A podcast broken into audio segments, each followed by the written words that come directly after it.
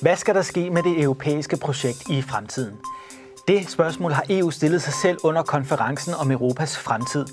Og i den her serie stiller vi samme spørgsmål til de danske medlemmer af Europaparlamentet. Men vi stiller ikke kun spørgsmålet her i studiet, men også ude i landet. Vi har nemlig spurgt danskerne, hvad de mener om dagens emne. Deres spørgsmål stiller vi videre til dagens gæst. Emnet er migrationen til Europa. Mit navn er Christian Folager. Velkommen til.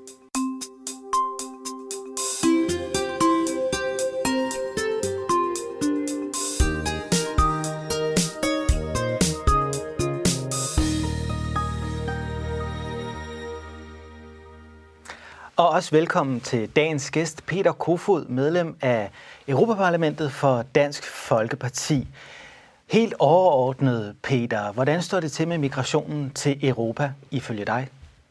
Tak fordi jeg må være med i første omgang. Tak fordi jeg måtte komme her i dag. Øhm, hvis vi kigger overordnet set på migrationen, så synes jeg, at det står dårligt til. EU som system har ikke lært tilstrækkeligt af migrationskrisen tilbage i 2015, og den meget, meget store migration, der var til de europæiske lande. Hvis jeg skal være lidt positiv, så vil jeg sige, så er der en del af landene, der er begyndt at lære en hel del af det, der skete i 2015, og hvordan deres befolkninger reagerede meget negativt på det. Men EU som system, synes jeg ikke har lært noget som helst. Rigtig mange kan huske migrationskrisen i 2015, hvor over en million øh, migranter og flygtninge vandrede op igennem Europa. Angela Merkel var jo berømt for at sige, wir schaffen das. Hun åbnede grænserne. Når vi ser tilbage i dag, øh, var det så en fejl? Ja, det var ja. en meget stor fejl. Hvorfor? Og det kan jeg sige uden at tøve. Ja. Øh, Merkel gjorde noget, der var helt forkert, fordi hun inviterede jo mennesker øh, til Europa. Det satte gang i nogle meget store skred øh, rundt omkring rundt om Europas grænser, hvor der jo altså er millioner, der gerne vil have til. Det kan man sådan set ikke bebrejde folk, at de gerne vil have et bedre liv. Men det er bare ikke en holdbar løsning at tage million efter million til øh, Europa. Og det gav jo nogle meget, meget store brud rundt omkring. Det gjorde mange utrygge. Det gør det stadigvæk. Så det var overordnet set en fuldstændig øh, fejlbedømt beslutning, som Angela Merkel øh, tog. Jeg tror også, hun har betalt en ret høj pris for den. Hvad skulle hun have gjort i stedet, øh, da de her migranter og flygtninge først var begyndt at vandre? Vi havde jo den her situation ved øh, hovedbanegården i Budapest. Pludselig vandrede de mod den tyske grænse. Mm. Hvad, hvad skulle hun have gjort i den situation? Jamen, Angela Merkel skulle selvfølgelig have sagt, at antal betyder noget, og at vi skal have øh, styr på vores ydre grænser, fordi vi ikke bare kan lade alle og enhver gå ind.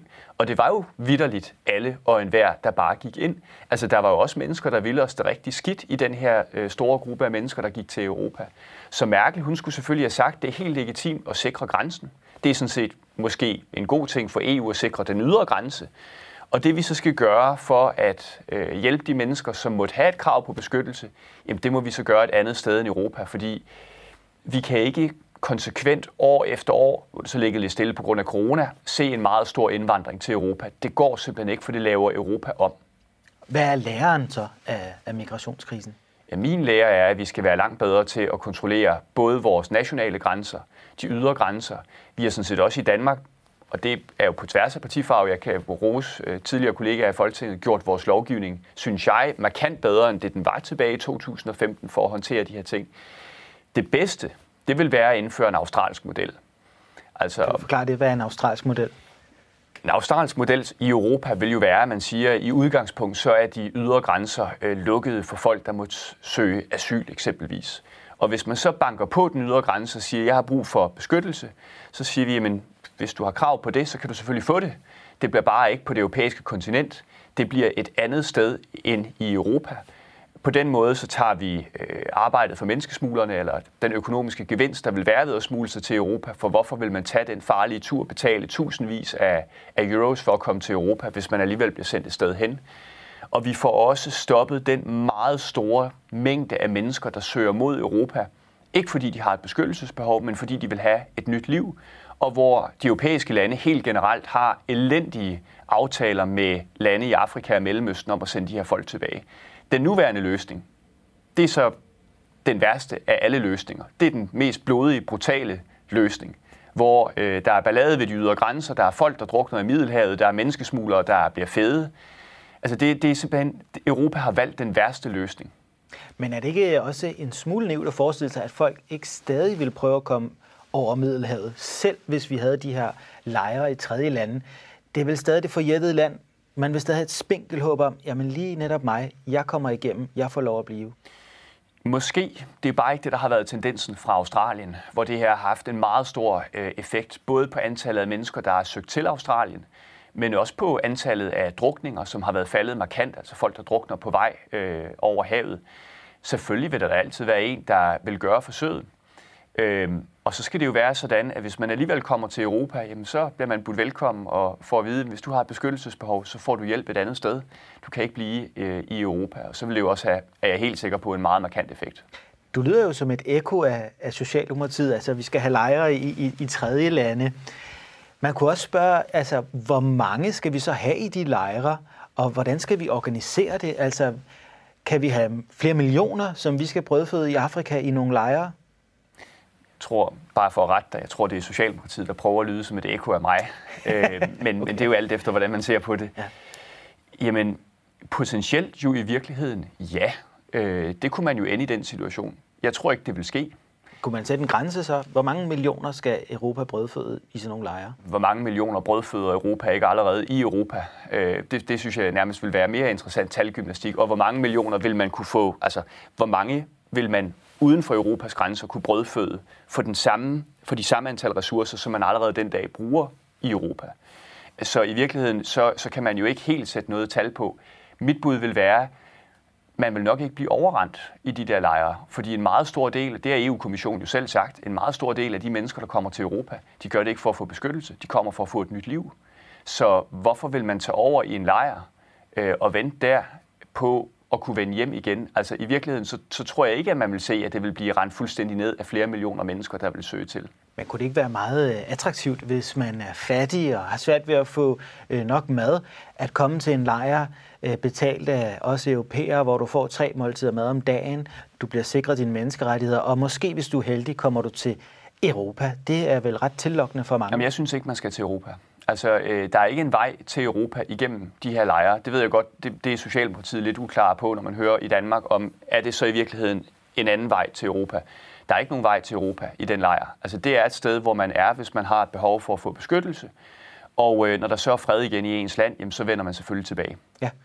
Det er jo et spørgsmål, må man sige, som virkelig optager europæerne og også danskerne, og vi har været ude at øh, tale med nogle af dem, og jeg synes, vi skal prøve at se det første spørgsmål, vi kommer med det her. Jamen, det er jo heller ikke et spørgsmål, vi kan stå alene med. Altså, for det første øh, er vi jo også et land, der gerne vil tage sig af andre mennesker, så vi kan jo heller ikke bare sige, I må ikke, I må ikke komme, men på den anden side kan vi jo heller ikke bare blive ved med at tage ind, men hvad er det så, vi gør? Og hvordan gør vi det i et samarbejde med, øh, med de, om, altså med de øh, omgivende lande, ikke? Det ligger jo lidt i forlængelse af det, vi lige har, har talt om her, Peter, det som Bettina siger. Mm. Kan du forstå det her dilemma? Altså, man vil gerne hjælpe, men vi kan ikke hjælpe her, og hvor mange skal vi hjælpe, og vi skal også tage nogen ind. Hvor, hvor, hvor, hvor vil du lægge snittet i det spørgsmål? Snittet, mit udgangspunkt, det er, at, at for mig som politiker og valgt i Danmark og dansker osv., så, så er det væsentligste, det er at passe på Danmark i første omgang. Når det så er håndteret, så kan jeg begynde at kigge på alt det andet. Altså, hvem vil vi hjælpe osv. Og jeg vil gerne hjælpe mennesker. Jeg tror bare, det er bedre, og faktisk også for mange af de mennesker, det handler om, at blive hjulpet tættere på, hvor man er fra, fordi det gør det nemmere at komme hjem igen. Jeg tror ikke nødvendigvis, det har været en gave for folk at bare komme til Europa og til et nyt samfund, hvor vi i øvrigt også, tror jeg bliver trenden over hele Europa, kommer til at stille nogle meget højere krav til mennesker, der vil have til.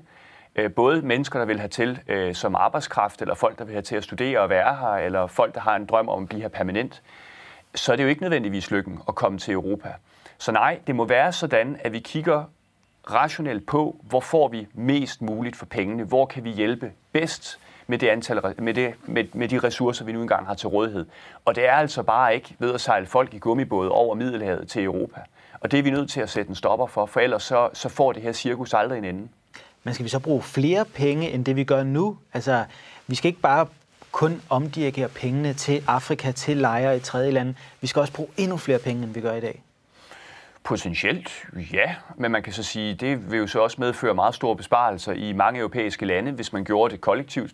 Mm. Det kommer nok ikke til at ske, det kommer vi nok til at snakke mere om, men, øh, men ja, altså når man tænker på, hvad indvandringen koster den danske stat, så må man sige, så er der ganske mange penge at tage, hvis man gerne vil hjælpe mere ude i, ude i den store verden. I første omgang, så handler det jo om at få grænserne gjort klar. Øh, der har Europa som i ja, Europa har faktisk nogle meget gode svar, altså nogle nationalstater, der har nogle enormt gode svar og tiltag på det område. EU har som system nogle håbløse svar. Hvilke nationalstater er, det, der har gode svar? Det er Ungarn eksempelvis. Det er, øh, det er et stykke hen ad vejen Kroatien. Det er Polen. Det er Litauen. Øh, det er Bulgarien op ad, af den tyrkiske grænse. Så der er jo... Jeg, jeg tror ikke, man skal lukke øjnene for, at der er virkelig sket noget i nogle europæiske lande efter 2015, hvor man har sagt, det vi så dengang, det vil vi bare ikke prøve igen. Først Ungarn, ikke, som var meget udskældt, hvor øh, Orbán jo virkelig trak den til grænsen ikke, og byggede en meget stort hegn og, og sikrede den, den, den ydre øh, ungarske grænse op mod øh, Serbien. Og siden der er andre jo fulgt efter. Altså jeg må bare sige, jeg mente allerede dengang, at han havde fuldstændig ret i det, han gjorde. Mm. Der er jo mange, der taler om det her Fort Europa, og siden øh, migrationskrisen i 2015, så er man faktisk begyndt på det, der bliver kaldt for pushbacks. Altså ved de ydre grænser skubber man folk tilbage. Der er ret kaotiske tilstanden ofte, og der har man jo så ikke mulighed for at søge asyl, sådan som man egentlig har ret til ifølge den europæiske lovgivning. Er det så ikke et problem, og hvad skal så være svaret på det? Øhm, jo, juridisk er det et problem, fordi pushbacks principielt er ulovligt med den lovgivning, der er i dag. Præcis. Hvordan gennemfører... Men så vil jeg gerne spørge, for jeg synes, det. Altså, hvis vi havde en afstemning i parlamentet, skal vi lovliggøre pushback, så vi afgørende, altså afgjort stemme ja. Fordi hvordan har du kontrol ved de ydre grænser, hvis du ikke har lov til at sige til nogen, Nix, du kan ikke træde ind på vores territorie. Her er en grænse, den må du ikke træde over. Selvfølgelig skal grænsevagterne derude have den mulighed. Man kan også diskutere, det ved jeg, at kommissionen har brugt meget energi på, at hegn er det i princippet et indirekte pushback, fordi du forhindrer jo nogen i at gå over og bruge den der rettighed, som man siger, nogen siger, de har, til at, at gå ind og søge asyl. Øhm, og nu kan jeg ikke huske, hvad du spurgte om. Det beklager jeg. Der, hvad, skulle, hvad skulle svaret så være på, at man har de her pushbacks? Altså skal vi lave lovgivningen om eksempelvis? Ja. Vi skal simpelthen fjerne det som en rettighed, at man kan søge asyl i Europa ved de ydre grænser.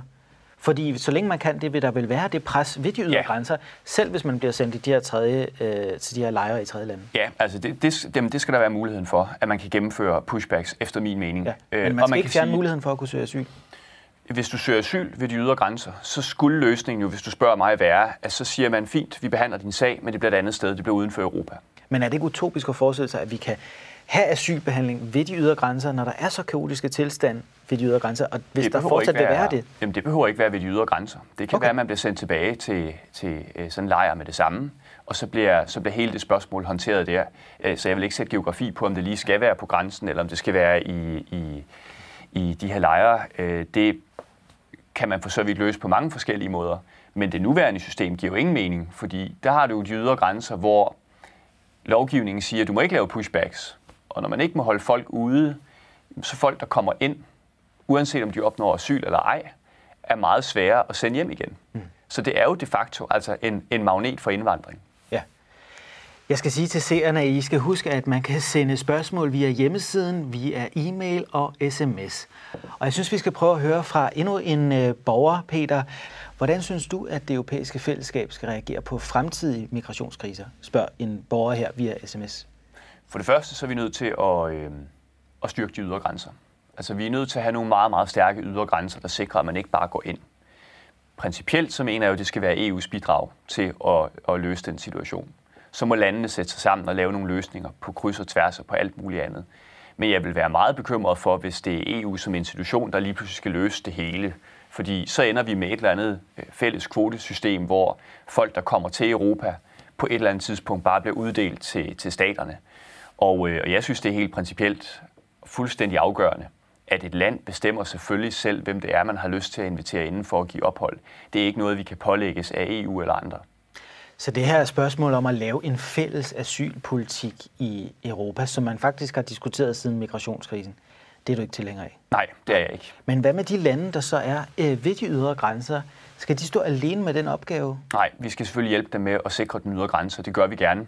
Ja. Gør gerne mere i forhold til Frontex, end, øh, end man kan den dag i dag. Det er så lidt ærgerligt, at Frontex, som jo står for, eller hjælper de lande ved primært de ydre grænser, med de ydre grænser, at de har så dårligt et politisk mandat, der gør, at der er jo en del lande, som ikke er interesseret i at bruge dem overhovedet, fordi man ser det ikke som et nyttigt redskab til at sikre de ydre grænser. Men jeg vil da gerne hjælpe folk med at, at, at sikre deres øh, ydre grænser. Og jeg forstår godt det synspunkt, hvis man er et land, øh, som har en grænse nede i Middelhavet, og som siger, okay, vi må ikke aktivt holde folk tilbage fra EU. Det er vi sure over. Men I vil så heller ikke tage de migranter, som I ikke vil også holde tilbage. Altså det, jeg kan godt forstå synspunktet om, hvor man så som italiener siger, jamen, så må vi bare have et eller andet fælles system, fordi så må Nordeuropa og Tyskland lære af det her, og selv bære deres del af byrden. Alternativt lad os holde dem ude. Øh, og der må jeg bare sige, der vil jeg hellere hjælpe italienerne med ikke at bære nogen byrde, end jeg har lyst til at bære den med dem. Det her med Frontex, det er jo så også et spørgsmål om, om finansiering. Man har tilført flere midler, der kommer flere grænsevagter, men du siger også, at de har et svagt politisk mandat. Burde man have en koalition af frivillige lande, som går foran og giver ekstra midler til de lande, der er udsatte? Kunne vi ikke for eksempel i Danmark gøre mere, sende flere penge til grækerne, polakkerne, italienerne, og støtte dem direkte i deres kamp for at forsvare Europa?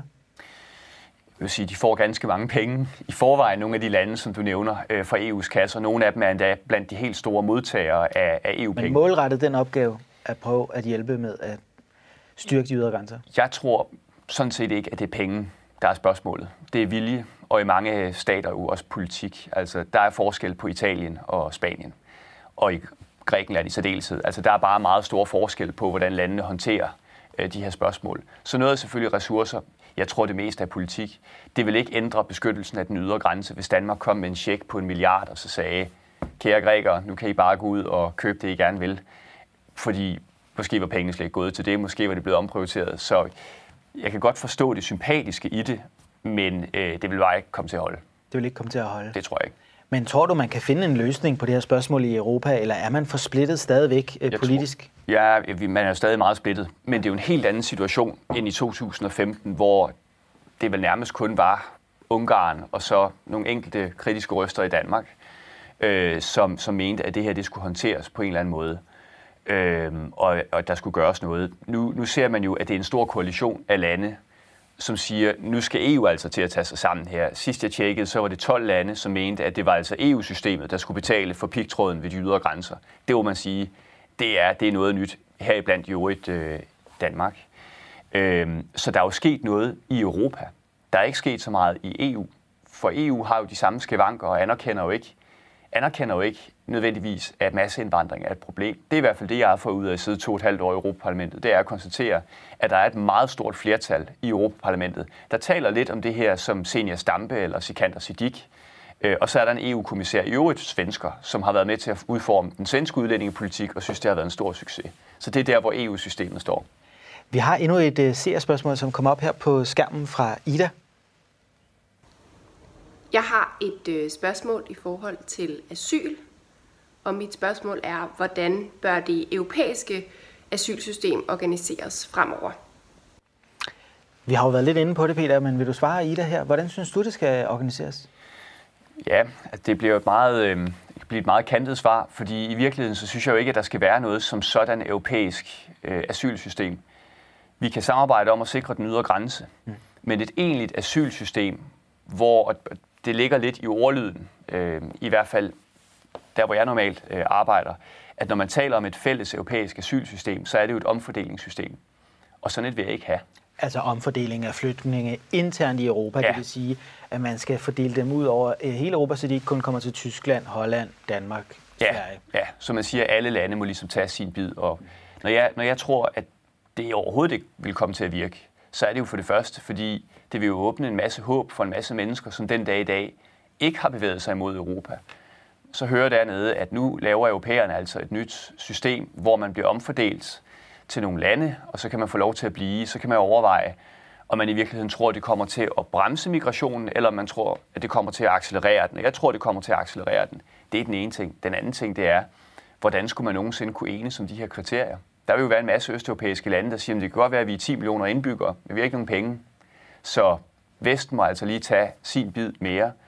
Og selv hvis man så kom ud over de problemer, jamen, hvordan vil man gennemføre det her i en union med fri bevægelighed, der siger, at fri bevægelighed er en grundlæggende værdi?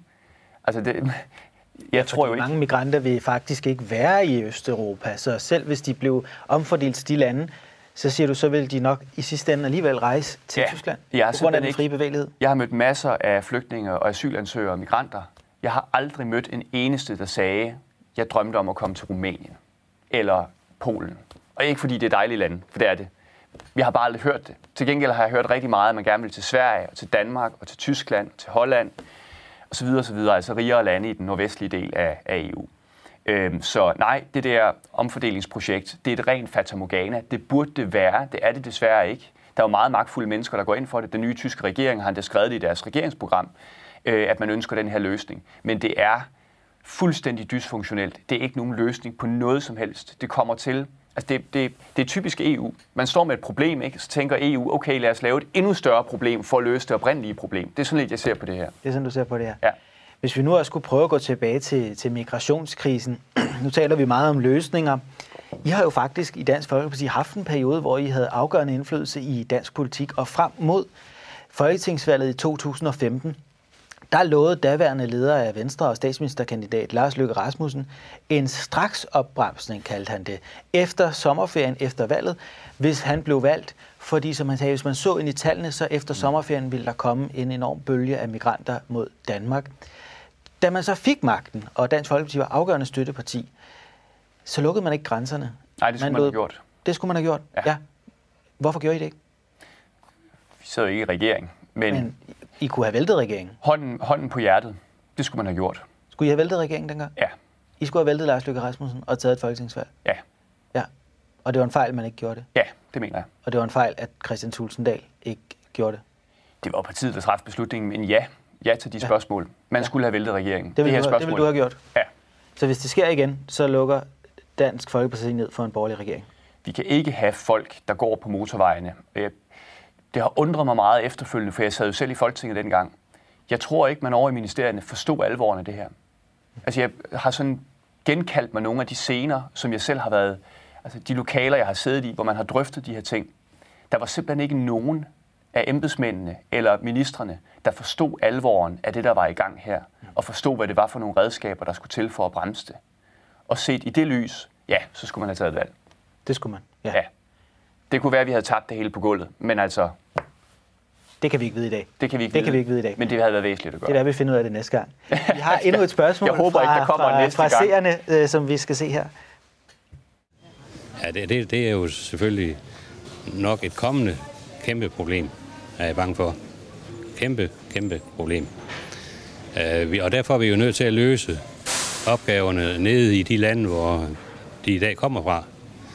Altså, vi er nødt til at satse på at hjælpe dem med at producere deres egne varer og etablere os i landene, hvis ikke de selv kan finde ud af det. Med de industrier, vi nu engang har, og det landbrug, vi har. Vi kan lære dem enormt meget.